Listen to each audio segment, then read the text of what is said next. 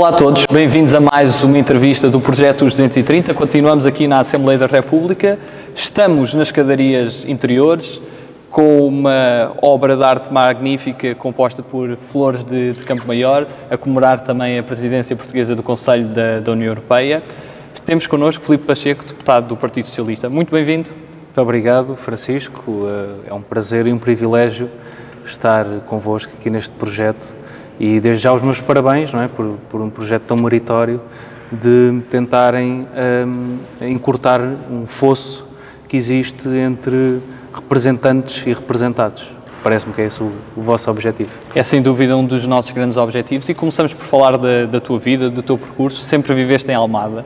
Como é que defines a Almada para quem não conhece tão bem Almada? Sempre vivi em Almada. Almada é, digamos, acho que é uma mistura de, de muitas origens, portanto, eh, de muitas culturas, etnias, ehm, também de, de, de meios socioeconómicos um, acho que é essa pluralidade uh, de, de, de, diferenças sociais que é também a sua própria riqueza.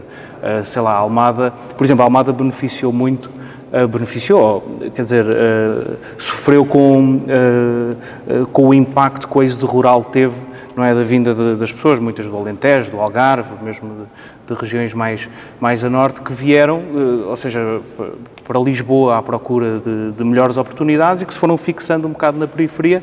E a Almada, na altura, não é, eh, teve muita essa fixação de, de pessoas, por exemplo, eh, os meus pais e alguns dos meus tios, foi isso que, obviamente, as casas em Lisboa eram caras, não é, fixaram-se em Almada. Eu acho que Almada é também muito reflexo disso. E pronto, gosto muito de viver em Almada. E o que é que te lembras da tua infância, do teu crescimento? Eu tive um, um crescimento, diria, normal. Portanto, lembro-me, uh, portanto, eu estudei na, na, escola pública. Isso foi, isso se calhar também para perceber essa riqueza uh, cultural, a diversidade que de, de pessoas que a Almada tem foi muito importante, porque sei lá, na escola eu tinha amigos, não é, eh, ricos que moravam na herdade da Aroeira ou pessoas dos bairros sociais e, portanto, to, tínhamos toda essa convivência e isso foi, foi muito importante. Lembro-me disso, lembro-me todo o convívio uh, com os meos amigos, uh, uh, tardes, não é, jogávamos futebol, às vezes íamos, passávamos tardes a andar de skate. tenho... Ainda andas de skate ou já deixaste? Não, eu sempre andei muito mal de skate, mas andei durante uns anos com, com com vários, com vários amigos meus. Já deixei, não é? Até porque não tenho tempo. Uh, que há uns tempos ainda peguei no, no skate, fui dar uma voltinha, mas, uh, quer dizer, uh, como também nunca tive muito jeito para o skate, não é? Sempre foram mais as quedas do que... E tinhas também uma paixão por Lego? tinha e tenho, tenho. Ou seja, eu gosto, gosto muito de construir e até colecionar Legos. Aliás, isso até depois isso é, é, interessante porque até acabou por escolher, por condicionar depois até a minha escolha de, eh, de percurso uh, académico. Eu estudei no técnico. Um, no técnico. Foi aí que percebeste que, que, querias ir para o técnico, estudar engenharia? Sim, uh, concretamente eu estudei engenharia eletrotécnica e, e, por acaso até o que me, que me levou a estudar engenharia eletrotécnica há um, que há muitos anos atrás, portanto havia um, uma coleção de Legos que era o Lego Mindstorms, que basicamente era portanto, a construção de robôs uh, em Lego e os robôs eram, era possível programá-los para, para, para, fazer aquilo que, que, nós queríamos. Eu pensei, pá, é isto que eu gostava de fazer na vida, que era construir robôs. E qual é o curso, se calhar, que tem área de robótica e de controle? Era Engenharia Eletrotécnica e foi isso que me, que me levou a, a, a seguir a Engenharia. Ou seja, é uma paixão que eu ainda tenho hoje, nos dias de hoje e que, pronto, e que de certa forma condicionou a, a, minha escolha académica. Eu depois, mais tarde, quando já estava no curso, percebi que não era bem aquilo que queria, mas eh, pronto. E o que é que lembras mais do técnico? O que é que me lembro mais do técnico? Uh, eu eh, no técnico fiz, fiz muita coisa uh, e parte, aquilo que me marcou mais, se calhar, nesse, nessa passagem pelo técnico foi a passagem pela Associação de Estudantes do técnico. Eu fui, uh, pertenci à Associação de Estudantes, depois, uh, durante um ano, fui mesmo presidente da, da, da direção isso marcou-me profundamente. Uh, marcou-me profundamente Porquê? Porque uh, uh, eu queria fazer política educativa, queria, queria lutar por aquilo que era ser representante dos estudantes, uh, resolver problemas de, de, ordem pedagógica, sempre fui muito crítico daquilo que era o método de ensino no, no técnico, queria, ou seja, queria fazer política educativa. E depois acabei por, quando assumi a direção da Associação de Estudantes, uh, acabamos por fazer um conjunto de outras coisas que nem estamos à espera, de repente olhamos e estamos a organizar arraiais e festas, não é? Ou, ou, ou a organizar torneios desportivos, e, ou, ou a gerir, que na altura a associação era uma média empresa com 15 ou 16 funcionários, com muitos serviços dependentes, e de repente vemos-nos a gerir uma empresa e a fazer um conjunto de coisas que nunca pensámos, não é? com, com, com 20 e poucos anos. E isso marcou-me profundamente, uh, uh, não só do ponto de vista de, de, da responsabilidade que aquilo era, mas também de, da responsabilidade que carregava enquanto estar a representar o, o, os estudantes não é? que, que via todos os dias, não é? colegas meus. E é sem dúvida uma das maiores associações em termos de dimensão e foste presidente, lá está, da Associação do, dos Estudantes do Técnico. O que é que essa experiência também trouxe para mais tarde?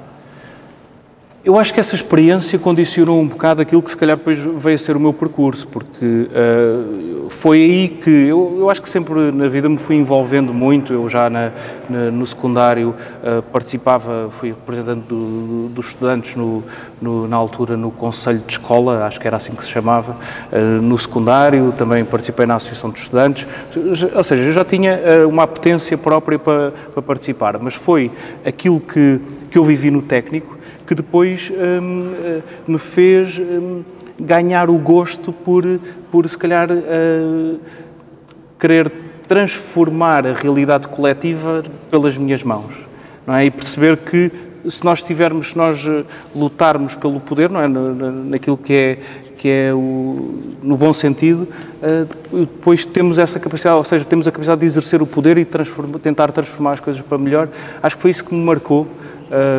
Profundamente. E foi nessa altura que, que pensas que queres ter uma ligação maior à atividade política ou já vem de antes? Eu acho que foi nessa altura que se consolidou essa ideia. Eu, uh, portanto, já no secundário acompanhava muito, uh, uh, portanto, a política no geral. Acho que sempre tive, apesar de nenhum dos meus pais é militante de algum partido ou assim, mas sempre tive, sempre se discutiu muito política em casa. Mas a, a minha ligação, neste caso sou militante do Partido Socialista e fui militante da Juventude Socialista, surgiu de forma espontânea. Um, mas, um, e agora perdi-me, esqueci-me de qual era a tua pergunta. De se essa ligação à política e a vontade de fazer política Sim. se nasce nesse período associativo ou se vem de, de uma altura... Ou seja, portanto, eu acho que até vem um bocadinho de trás, vem mais aí do, do, secundário, até porque eu aos 18 anos, pouco depois de fazer 18 anos, preenchi uma ficha do Partido Socialista, achava que era o partido que mais me identificava e enviei ao Largo do Rato. Um, e, portanto, acho que vem um bocadinho de trás, mas acho que foi depois na, no técnico que ela se consolidou. Por, por exemplo, eu fui, eu pertenci uh, e depois cheguei até a, presidir durante um ano ao Núcleo de Estudantes Socialistas do Técnico. Nós reativámos, o conjunto de Malta, reativámos o, o Núcleo de Estudantes Socialistas do Técnico. Portanto, acho que foi aí mesmo que eu comecei a participar mais ativamente, uh, também a nível uh, político-partidário, não é? E sentes que há um preconceito ainda muito grande contra as juventudes partidárias e porquê é que existirá? Há, há um preconceito muito grande, não só contra as, uh, em relação às juventudes partidárias, mas em relação aos partidos e aos políticos no geral. Uh, aliás, nós antes de começarmos a entrevista estávamos a, a dizer que hoje em dia uh, exercer um cargo político ou, ou, ou estar na política não é currículo, é cadastro. E, uh, e, acho que isso é uma evidência. Porquê é que será? Eu acho que há uma culpa transversal a toda a sociedade. É evidente que os, que os próprios, quem exerce, eh, portanto, os cargos políticos e os próprios partidos políticos, principalmente os mais tradicionais, têm uma, uma dose de culpa muito grande, mas eu acho que, que essa culpa extravasa o... Eu não acho que a culpa seja só de, dos partidos ou de quem... Uh, ou dos políticos. Eu acho que a culpa também é da sociedade em geral. Eu acho que há uma, uma preguiça coletiva. Uh, um, é sempre muito fácil nós dizermos que a culpa é dos outros ou de, ou de, quem, ou de quem está a exercer não é o poder. É sempre fácil criticar. Um, há essa preguiça coletiva, há também uma culpa, acho eu, de, dos próprios, da própria comunicação social, por exemplo, muitas vezes de, de se calhar não fazer eh, uma cobertura adequada daquilo que é o exercício do, dos cargos políticos. Por exemplo, o trabalho que vocês estão aqui a fazer pá, eu, é muito meritório e muito uh, por tentar, se calhar, uh, dar mais transparência àquilo que, é, àquilo que é o exercício da democracia, àquilo que é um deputado, para as pessoas perceberem que nós não somos aqui extraterrestres, não é? Somos pessoas normais. eu, no geral, sinto muito isso, quando é? aquilo que, que, que sentimos que na sociedade associam ao deputado, ao político, uh, esbate-se totalmente. Depois quando, uh, se calhar num contexto de representação parlamentar, uh, falamos com, com, com as pessoas na rua. E as pessoas percebem, epá, eles se calhar são, são, exatamente iguais a nós e estão ali momentaneamente a exercer uma função. Acho que a culpa é coletiva, é, é difícil responder, acho que tudo tem contribuído para esse afastamento entre eleitos e eleitores, mas não é só cá no nosso país, não é? Isso é transversal às democracias ocidentais, não é? Esse problema, se calhar, um sentimento de, fal de, de hum, um sentimento de falta de representatividade, não é? Em relação eleito e eleitor. E o que é que tu sentes que tu e os outros 229 deputados fazem cá dentro e às vezes não transparece para fora destas quatro paredes? O que é que fazemos? A maioria do nosso trabalho não, não transparece lá para fora. Por exemplo, uh, o grosso do trabalho de um deputado não é feito no plenário da Assembleia da República. Aquilo que as pessoas veem, e que se calhar é só o que passa uh, no telejornal de, de uma, uma disputa mais aguerrida, ou uma troca de palavras mais aguerrida no, na reunião plenária, não é? onde se sentam os 230, uh, passa como é quase a única sala de trabalho. Quando o grosso do trabalho de um deputado é feito nas comissões parlamentares, um trabalho setorial, onde a, a, a, maioria das nossas reuniões durante a semana são de comissões parlamentares. Por exemplo, eu pertenço uh, neste momento a duas comissões, à Comissão de Economia, Inovação, Obras Públicas e Habitação e depois também à Comissão de Ambiente, Energia e Ornamento do Território. Uh, e, portanto, faço trabalho mais específico nessas duas áreas. Uh, e é o, a maioria do trabalho é esse que eu faço. Esse não, raramente, raras vezes passa lá por fora.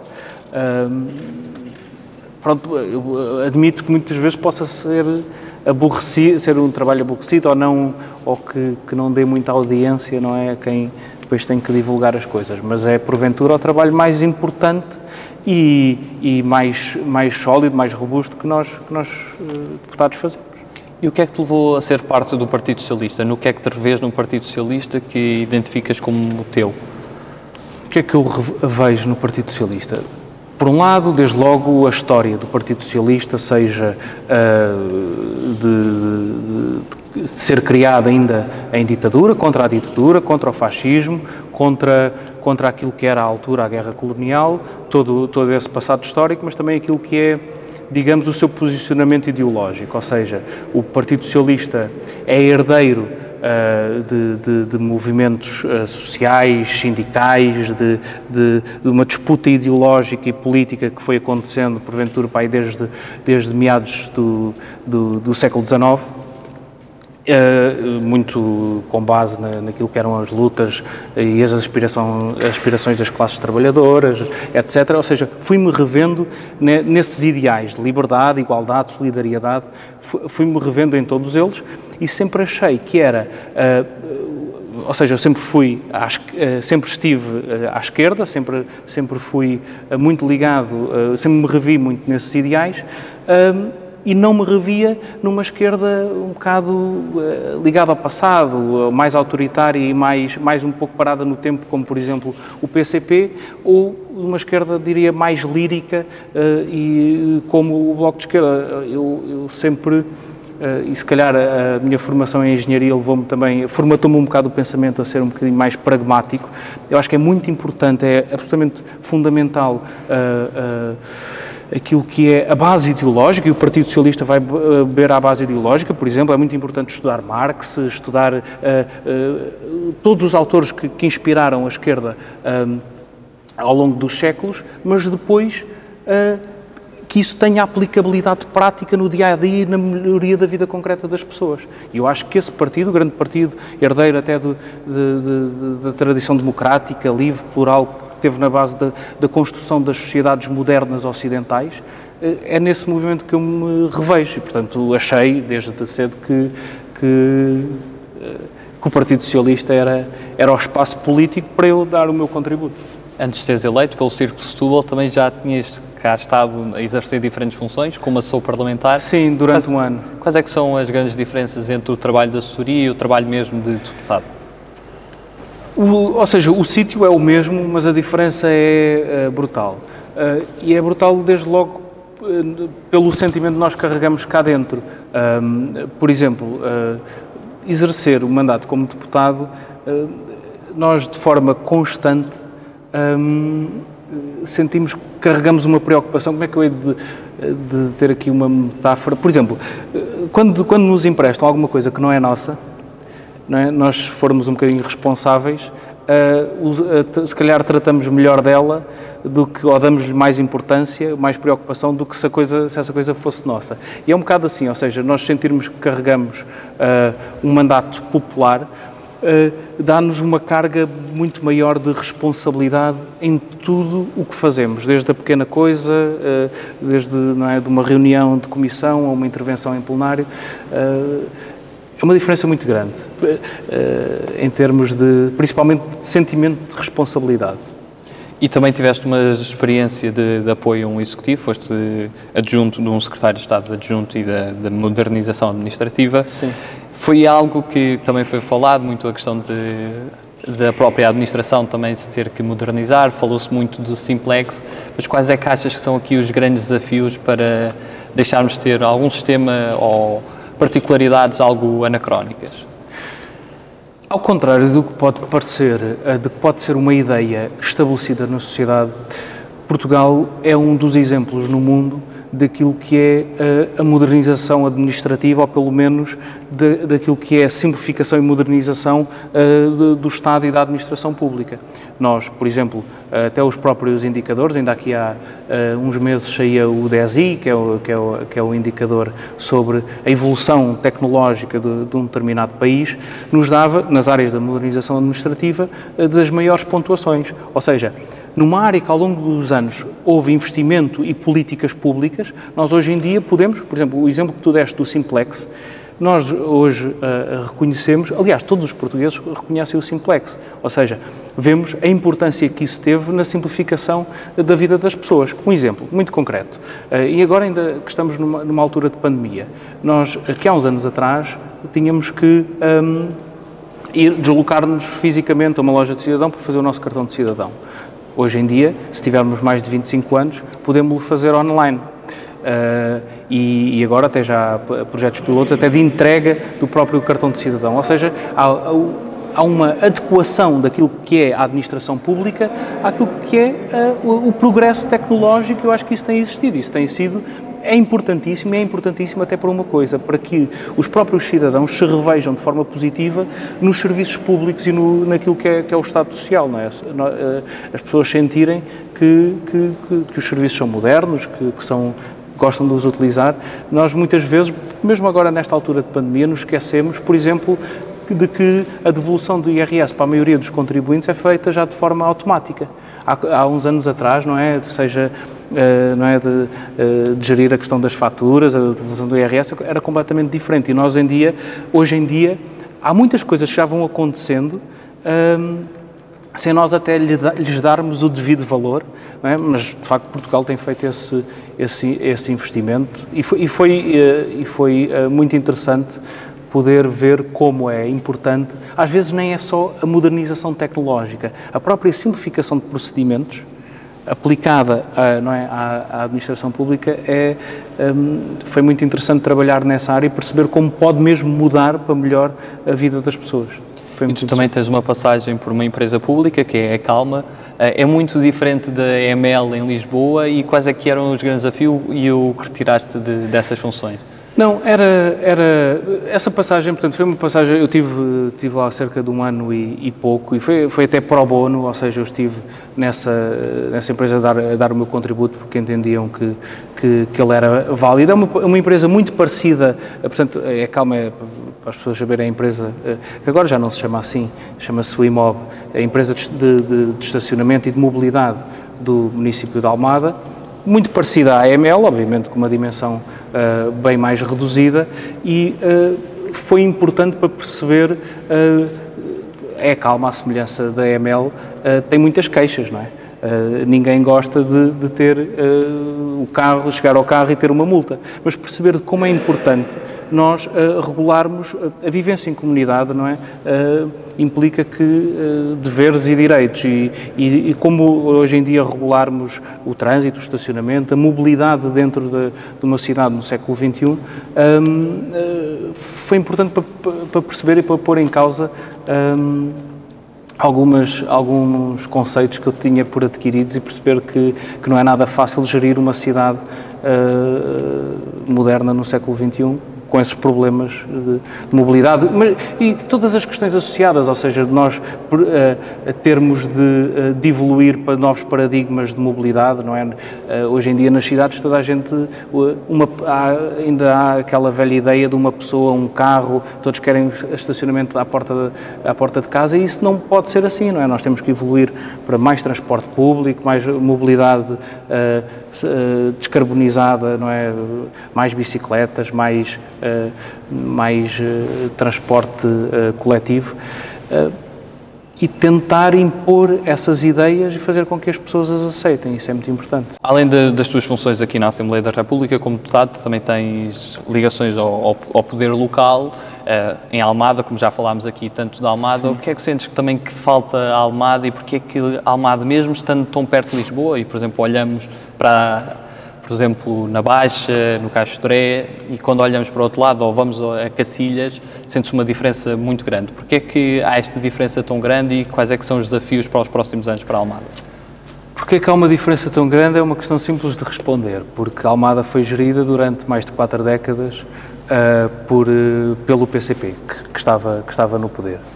Tu uh, fazes a comparação com Lisboa, mas uh, Almada não compete com Lisboa uh, em termos de agregar investimento, uh, ou trazer investimento ou, tra ou, desenvolvimento. Almada compete com os municípios a norte de Lisboa, não é? Lisboa é a capital, o investimento que quiser captar, capta ou consegue fazê-lo, mas compete com os municípios à volta. Se nós olharmos para antes do 25 de Abril, Almada era muito mais desenvolvida comparativamente do que, por exemplo, Oeiras, Cascais, Louros, envolvidos quase 50 anos, isso é o oposto. Esses conselhos desenvolveram-se muito mais do que uh, a Almada. A Almada, todo o potencial que tinha, mantém-o porque não se desenvolveu como, como seria de esperar. Ou seja, foram quase quatro décadas perdidas. Ou seja, portanto, do ponto de vista de desenvolvimento, é todo esse potencial que lá está, toda a zona ribeirinha de Cacilhas. Uh, portanto, é verdade que o PS eh, conseguiu, uh, mais de quatro décadas depois, ganhar a Câmara agora há três anos. Agora, há três anos atrás, é impossível em três anos fazer o que não se fez em, em, em, quatro décadas. Mas todo esse sentido de urgência eh, eh, voltou-se a recuperar. Urgência de, de dar eh, condições, por exemplo, à antiga Lisnave, não é? que, que hoje em dia é um território abandonado. A falavas de Cacilhas. Há uma diferença gritante entre, um, por exemplo, um turista quando está em Lisboa e quando depois chega a Cacilhas e muitas vezes até nem sabe bem como é que vai para o Cristo Rei ou, ou, ou, ou o que é que pode fazer em Almada, não é? Mas percebe claramente que está numa zona diferente de Lisboa. Há todo esse potencial, a zona do Ginjal, que, que agora recentemente, há, há, pouco mais de um ano, teve o plano pormenor aprovado uh, e pode agora ser, ser uh, desenvolvido uh, toda, toda essa zona recuperada, não é, da, da frente de, de, rio que a Almada tem, de, de, para comércio, restauração, serviços, toda essa zona está desaproveitada, mesmo a própria Costa da Caparica, o, o, conceito de praia todo o ano, não é? De, uh, esse ainda está por, por recuperar. Uh, há também um problema muito grande. Hoje em dia, Lisboa, ou seja, uh, Lisboa já não consegue acolher, uh, uh, portanto, casais jovens e malta que queira construir vida e família em Lisboa. E a Almada tem que ver isso de forma estratégica e perceber nós temos que captar pessoas. Por exemplo, um dos grandes problemas que a Almada tem e que tem que apostar fortemente é na, na habitação. Habitação social. A Almada precisa muito de habitação social, não consegue dar resposta porque durante anos não houve o mínimo de estratégia ou preocupação com, a habitação social. Só neste mandato é que houve, é que pela primeira vez a Almada teve uma coisa que é a estratégia local de habitação, para pensarmos do ponto de vista estratégico a habitação. A Almada precisa de habitação social, precisa também de habitação para a classe média, para os jovens, não é? Habitação a custos controlados, como Lisboa tem estado a, a fazer crescentemente, e precisa de perceber do ponto de vista estratégico que tem que atuar até mais do que os outros para captar mais gente, não é? Para, para que o Conselho se desenvolva mais. Isso é, por exemplo, é uma das preocupações que tem que, tem que existir. Vamos agora passar para as perguntas do, do público. Nós permitimos sempre às pessoas que, que nos seguem que, que façam perguntas. Okay. Uh, temos aqui uma do Bruno Milheiro. Como é que a, a tua experiência académica influencia a ambição tecnológica para o país? Bem, uh, influenciou muito desde logo porque eu, eu estudei engenharia e, portanto, uh, eu sempre fui muito mais ligado, mesmo durante o secundário, uh, as minhas disciplinas preferidas eram mais filosofia, história, muito mais, portanto, diria as ciências sociais. mas depois fui para a engenharia e eu acho que isso me formatou muito o pensamento e acho que me pôs em contacto com aquilo que é, ou pelo menos deu-me uma capacidade melhor de perceber aquilo que é o impacto que a tecnologia pode ter no nosso dia a dia. E acho que isso me permitiu antecipar uh, um pouco melhor aquilo que pode ser o, o potencial que as novas tecnologias podem ter no nosso desenvolvimento. Exemplo, uh, aquilo que pode ser o impacto, sei lá, eu agora recentemente tenho, tenho uh, estado envolvido, por exemplo, no, no, tema do 5G, aqui na Assembleia da República, seja a escrutinar o próprio regulador, uh, que, uh, portanto, e o regulamento do, do leilão de, de, atribuição de novas frequências de 5G, o impacto, perceber a dimensão que, que, o 5G pode ter na nossa vida coletiva é importantíssimo, porque não é só uh, estarmos a falar de um 4G com mais velocidade e, menos, e menor latência, etc. Não se o 4G teve um, um, impacto na nossa vida muito maior do que aquilo que nós esperávamos, não é? por exemplo, ainda agora em pandemia, nós todos nos habituámos a, a, a, portanto, a falar não é? e a continuar a nossa vida, a reunir por, por videoconferência, é? a tentar continuar a nossa vida com, o menor, com a menor perturbação possível, falar com, com amigos, família. Nós não sabemos o que é que o 5G trará, novos negócios, modelos de vida, mas sabemos que ele vai ter muito mais impacto do que o próprio 4G tinha. Por exemplo, há uma década, 10 anos atrás, eh, quando eu ainda andava no secundário, alguém imaginava que daqui a 10 anos eh, os miúdos, em vez de dizer, quando lhes perguntava, então o que é que achas quando fores grande? Alguém imaginava, em vez de dizer, pá, quer ser bombeiro ou jogador de futebol, dissessem, ah, eu quero é ser youtuber ou quero ser gamer, uh, não é? Não, não, havia muito essa, essa noção, não é? Eu, pelo, eu, pelo menos não antecipava. Hoje em dia isso acontece, portanto, uh, só podemos é prever que daqui a 10 anos, uh, quando os miúdos vão dizer, não é que se calhar querem ser youtubers ou gamers, vão dizer outras coisas que nós hoje em dia nem, nem, nem antecipamos. Dar, deu muito essa uma noção de importância e de, e de, crescente impacto que as tecnologias de informação e comunicação têm uh, na nossa vida. Outra pergunta é do Diogo Vitain, que pergunta se a modernização administrativa tem ideologia. Claro que tem. Uh, tem tudo tem ideologia. Há sempre um exemplo muito específico. estava, estava a tentar pensar num exemplo às vezes, hoje em dia, quando se fala de novas tecnologias, há aí umas buzzwords, por exemplo, blockchain. Se perguntarem a qualquer pessoa, devemos apostar no blockchain? Claro que devemos, é uma nova tecnologia. Às vezes, ainda no, aqui há uns tempos, um, um conhecido jornalista até dava uma definição completamente errada do que é o blockchain. Por exemplo, a a utilização dessa tecnologia, basicamente o blockchain é um sistema distribuído em cadeia, que não há uma centralidade, não é, mas a gestão do sistema está, está distribuída. Por exemplo, se nós olharmos do ponto de vista ideológico para essa tecnologia, e se calhar é uma ideia diametralmente oposta à, à, à ideia de concentração e à ideia de Estado. Não é? Quando nós deixamos no, na, na, no individual o controle de um, de um determinado sistema e não há uma centralidade do sistema, isso é isto para dizer que se calhar o, blockchain não, não é de, das melhores tecnologias, tem, tem aplicações muito, muito específicas, nomeadamente em, em concursos, temas eleitorais, pode, pode ter aplicabilidades uh, uh, interessantes, mas do ponto de vista ideológico é, é uh, algo que nós devemos desconfiar ou tratar não, não com tanta importância. Tudo tem ideologia e também, obviamente, a tecnologia tem, tem muita ideologia, claro, ideologia e uh, uma necessidade de visão política das suas implicações. Sim. Passamos agora a um conjunto de perguntas mais dinâmicas, resposta mais curta. A primeira que faço é, visto que foste pai há, há cerca de um mês e meio, foi este o realizar do maior sonho da tua vida?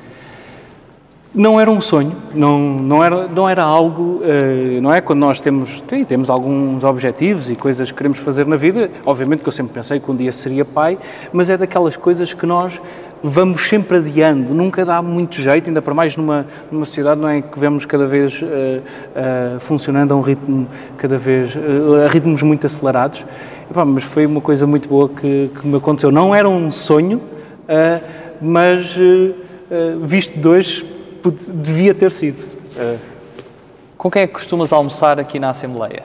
Com quem é que eu costumo almoçar? Uh, desde logo almoço muito com o meu colega de gabinete, portanto, eu tenho um gabinete que é partilhado com outro, com outro deputado, que é, o, que é o João Nicolau, que eu acho que vocês já entrevistaram, um, que andou comigo também no, no, técnico, pertencemos também à Associação de Estudantes, ou seja, fomos colegas uh, de, de, faculdade e por acaso houve uh, uh, a felicidade de nos encontrarmos aqui, por nunca esperávamos, não é? De um dia vir a ser os dois parlamentares ao mesmo tempo e partilharmos gabinete. Almoço muito com ele, almoço com, também com, com, os deputados do meu círculo eleitoral, de Setúbal, sempre para, discutirmos uma data de, de, de, de assuntos e temas do, do distrito. Almoço também com, com um grupo de deputados, também com, com esse meu colega, com o João Nicolau, um grupo de deputados de, de, de Lisboa, uh, que costumamos sempre, aliás, daqui a bocado hei de lhe estar a mandar mensagem a perguntar se vamos almoçar. Uh, no fundo é isso. E qual é o deputado que mais admiras de outra bancada? Epá, isso é uma pergunta difícil. Qual é o deputado uh, que eu mais admiro de outra bancada? Tenho que pensar um bocadinho. Pode ser por diversas razões. Uh, epá, era, uh, Pode ser mais que um, estou. Não, deixa-me só pensar um bocadinho. Um, porque não é uma pergunta fácil, portanto, de outra bancada. Aliás, porque eu estou a tentar correr os deputados todos. Uh, alguns deputados, por exemplo, o Moisés Ferreira, o Moisés Ferreira do Bloco, um, eu acho que ele é um deputado muito bem preparado. Uh, uh, principalmente, não, não está numa comissão, não trata temas que eu acompanho, porque ele trata uh, temas da saúde, mas eu acho que ele normalmente é bem preparado e sério na abordagem que, que faz. destacaria esse. Mas isto depois é assim um bocado injusto, não é? Porque eu, Atenção, eu, tenho dúvidas na resposta, não porque uh, não, não admiro muitos do, dos outros parlamentares, tenho a dificuldade em eleger algum, mas em, a dificuldade que eu tenho é destacar uh, aqui uh, alguns, mas há, há vários, mesmo também do, do, PCP, o Bruno Dias também é sempre um deputado muito, muito trabalhador e muito, muito sério. Um, Agora passamos para uma altura de, de, escolhas e a primeira escolha que te proponho é entre humildade e ambição. Humildade. Cães ou gatos? Cães. Eu tenho uma, uma cadelinha e, portanto, cães, certamente. Angela Merkel ou Emmanuel Macron? Hum. Porventura, Angela Merkel, por, uh, principalmente por aquilo que tem sido um, o seu o impacto da sua liderança nos tempos mais uh, recentes, uh, portanto a nível europeu, não é? Desde logo também porque foi, por exemplo, até no seu país uma, responsável, por exemplo, por garantir que a CDU num, num, Estado específico não fazia coligações com a extrema-direita xenófoba, ou seja, foi uma pessoa que uh, eu acho que para a história será recordada como uma estadista e, e portanto. Segurança ou liberdade? Liberdade, claro. Campo ou cidade? Campo. Poder executivo ou legislativo? Todo, os dois são importantes, são muito importantes, mas uh, claramente poder executivo é um poder muito mais difícil os dois são difíceis de exercer, mas obviamente o poder executivo tem sempre uh, uma dose associada muito maior de poder ser uh, criticado, não é? As escolhas que são feitas. Mas acho que existe mais capacidade de mudarmos a vida concreta das pessoas e, portanto, o executivo. Chutes e pontapés ou Rui Veloso? Epá, os dois são muito bons. Uh, se calhar a minha onda é mais chutes, mas uh, uh, escolho os dois, são muito bons. Boris Johnson ou Bolsonaro? Ui. Epá, são ambos maus, são ambos maus, ainda assim escolheria, não é? Estamos numa lógica de, de do menos mau, porventura Boris Johnson, mesmo assim acho que não é tão fanático uh, e porventura até diria acéfalo como o Bolsonaro. Cacilhas ou Caparica? Cacilhas. Cacilhas, até porque eu morei em Cacilhas até há bem pouco tempo. Uh, adoro Cacilhas, adoro uma das ruas principais de Cacilhas, que é Cândido dos Reis, uh, e é uma rua onde, sempre que eu passo lá, encontro dezenas de amigos. E, portanto, é um dos, daqueles sítios em que me sinto mesmo em casa. Saramago ou Sofia? Uh, também é uma escolha difícil, não posso escolher os dois.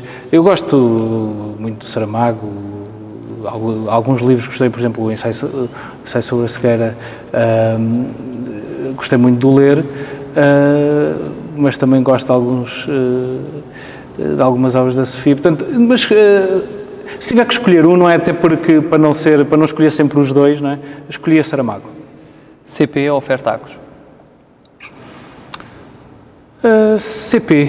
Uh, CP porque uh, desde logo é pública e, e sempre fui muito feliz nas viagens, todas as viagens que fiz pela CP por esse país fora.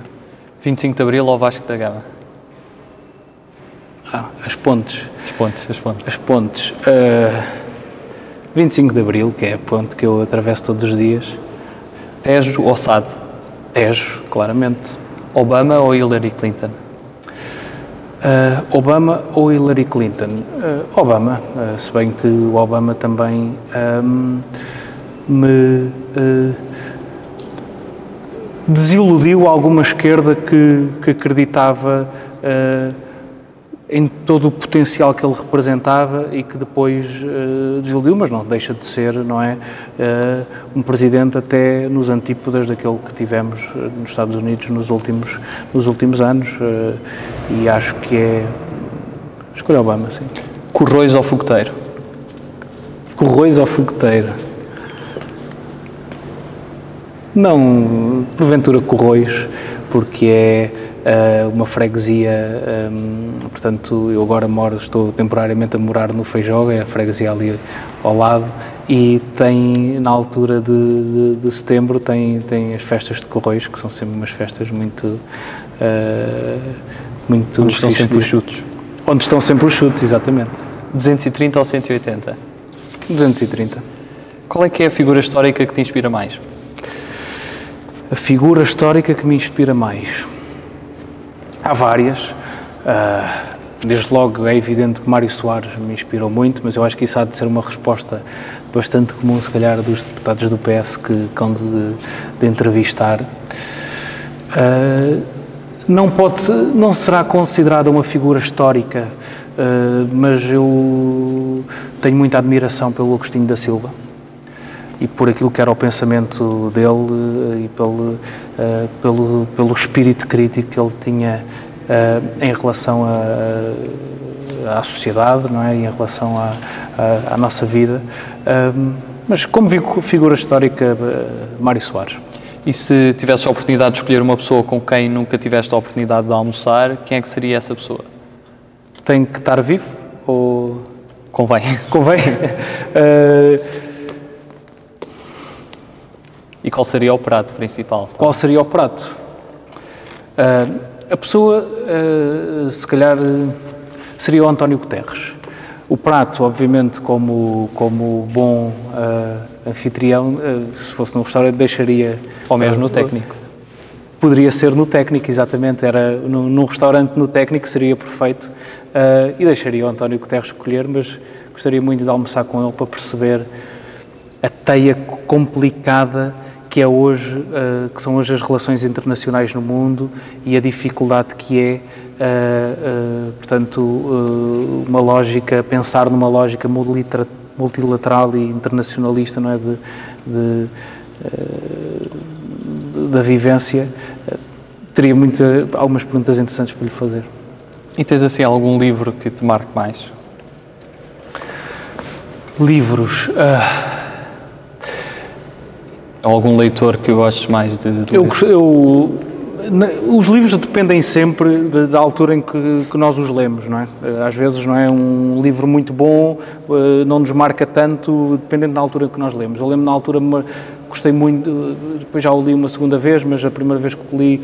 Uh, a insustentável leveza do ser do, do Milan Kundera, gostei muito. Também gostei muito do, do Guerra e Paz do Tolstói, tem uh, dois, três volumes, não é? Uh, dois. Uh, sim, são coisas grandes. Sim, o, o, primeiro volume cheguei a repeti-lo, são dois desses, sim.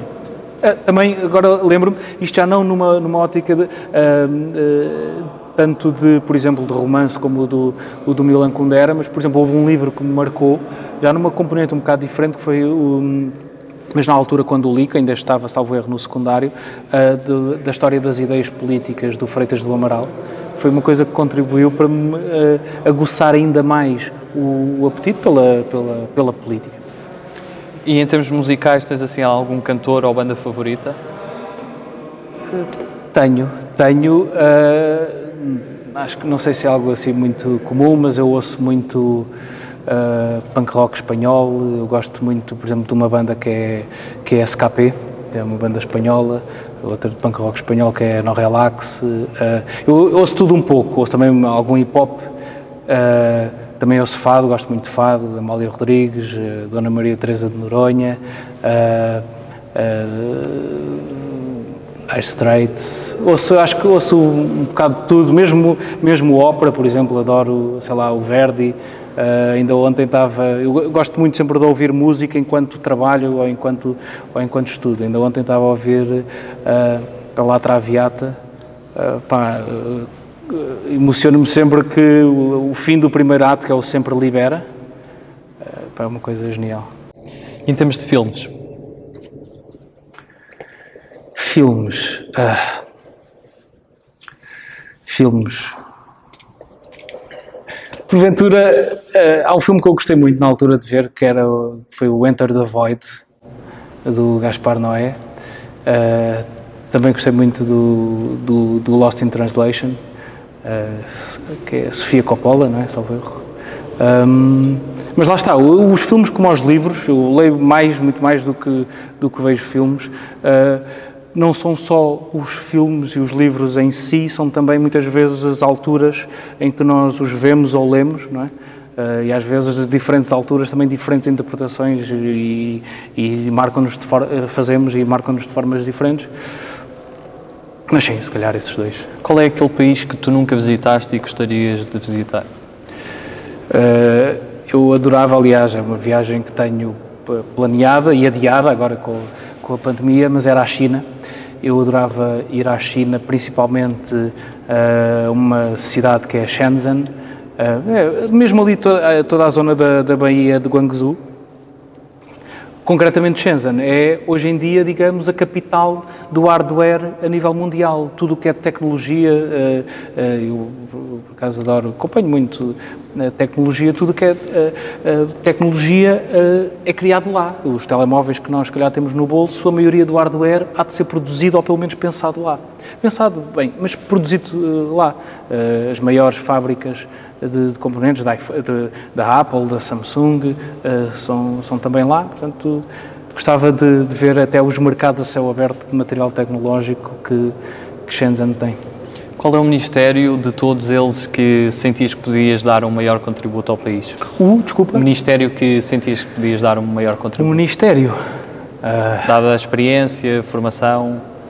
Ah, teria que ser necessariamente algo relacionado com porventura com a minha área de formação, eh, eh, seja energia, mesmo a parte de infraestruturas ou de telecomunicações, também a parte da modernização administrativa, onde tive a oportunidade de trabalhar, seria obviamente algo preferencial. É? Passamos agora ao nosso segmento de palavras soltas e a primeira, ou primeiras palavras que escolhi foi margem sul. Margem Sul, sentimento de identidade, de casa. Cristo Rei. Almada. Urgência. Uh, dar todo o potencial que Portugal tem, uh, uh, fazê-lo cumprir, não é? todo esse potencial que Portugal tem. Refugiados. Acolhimento, não é? Uma necessidade brutal de acolhimento, de compreensão, de solidariedade para com uma situação complicada que certamente essas pessoas têm. Ninguém é refugiado por escolha, não é? refugiado uh, por uh, imposição de qualquer circunstância. Garcia Dorta. O hospital uh, em Almada. Corrupção. algo a combater. uma luta que, que é de, de, quem está no próprio sistema. É uma luta também e acima de tudo da esquerda, não é? Uh, de mostrar às pessoas que, que, que, a nossa sociedade não é uma sociedade corrupta, ou no, nos sítios onde é, que, que deixa de ser. Mas até ao contrário daquilo que é a ideia, uma ideia, isto é, é complicado de se dizer, mas é verdade, contrariamente a uma ideia pré-estabelecida na sociedade de que nós somos uh, uh, uma sociedade muito corrupta, aquilo que, que os indicadores e que as estatísticas nos vão dizendo, não é isso, mas toda e qualquer corrupção, evidentemente, tem que ser combatida. Touradas. Touradas. Uh, é uma questão não é difícil, porque eu sou, sou contratorada, uh, mas um, eu durante muitos anos, o meu avô levava-me religiosamente à tourada. E até era uma coisa muito comentada, ele comentava a tourada, dizia, dizia, olha, estás a ver, o toureiro picou mal o cavalo, está a picar demasiado o cavalo, ou trocou mal a mão. Aquilo era uma coisa ali, eu percebo uh, a paixão que as pessoas sentem pela tourada. Mas acho-a hoje em dia uma prática completamente obsoleta, medieval, que não pode ter lugar numa sociedade uh, global, que se quer globalmente uh, evoluída. E, portanto, acho que, tem, não, acho que não pode acabar de um dia para o outro, principalmente por toda a economia que está associada uh, portanto, à tourada, mas temos que fazer uma evolução progressiva para que ela deixe de existir. Amigos? muita malta da Almada, os meus grandes amigos, cresceram uh, comigo ao longo do ensino da creche, do ensino básico, secundário, que ainda hoje são os meus uh, grandes amigos. Também tenho uh, alguns bons amigos na política, mas amigos transportam-me sempre para a Almada, para o meu conselho. Bairros sociais. Bairros sociais, infelizmente, uma, uma, uma realidade que eu acho que temos que, que, alterar hoje em dia o paradigma de pensar as políticas sociais e a habitação social tem que ser diferente, não é? Não é guetizar as pessoas, mas inseri-las na comunidade. Portanto, uh, é algo, bairros sociais é algo que temos que evoluir e, obviamente, investir uh, naqueles que já existem e dar-lhes melhores condições, mas tentar que, que eles deixem de existir, que toda a habitação social esteja uh, intrincada dentro de, de, de, das cidades uh, em si e, e, não é não guetizada. Pragmatismo. Algo que eu me revejo, acho que uh, se algo que a minha formação em engenharia me deu foi uh, formatar-me o pensamento para uma lógica muito mais pragmática do que aquela, se calhar, que eu tinha antes de, de entrar no ensino superior.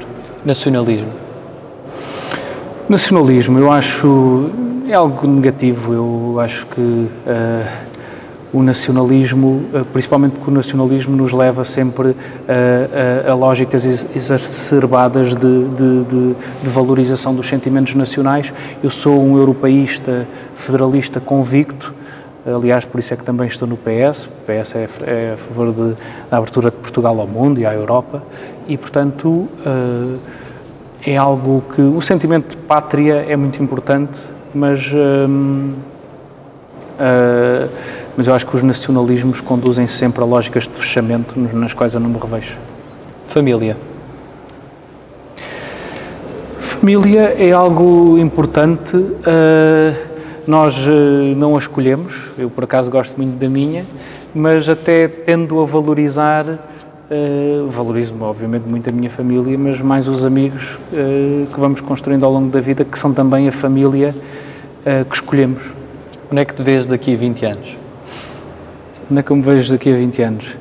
Vejo-me, vejo-me porventura numa, numa empresa. Eu, apesar da minha formação ser de engenharia, eu não tive ainda a oportunidade de, de exercer, não é? De estar numa empresa a exercer a engenharia, principalmente na área de, de, da minha área de formação, que é mais ligada uh, à energia e às telecomunicações. Uh, Vejo-me fazer algo numa empresa, portanto, uh, algo relacionado com a engenharia.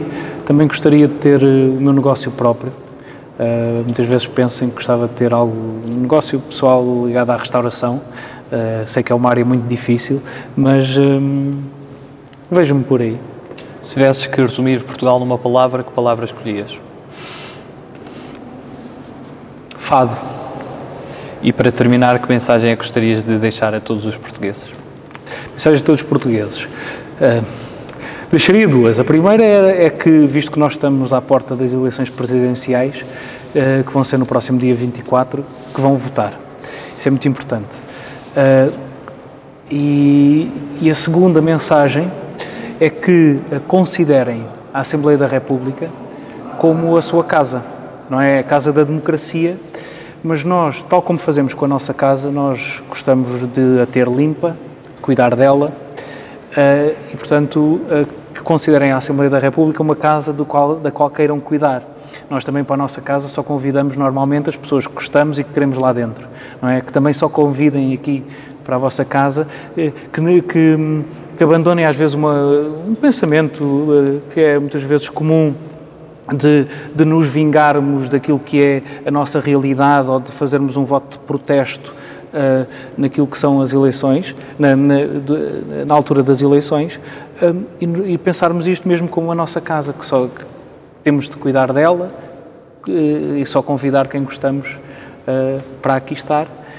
E, portanto, vejam isto mesmo como a casa da democracia. Filipe Pacheco, muito obrigado pela tua participação. Obrigado eu, foi um gosto estar convosco. Terminamos assim esta entrevista. Continuaremos aqui na Assembleia da República a entrevistar mais deputados e a esbater a distância entre os cidadãos e os seus representantes. Contamos com o vosso feedback e agradecemos as imensas mensagens que temos recebido. Muito obrigado a todos.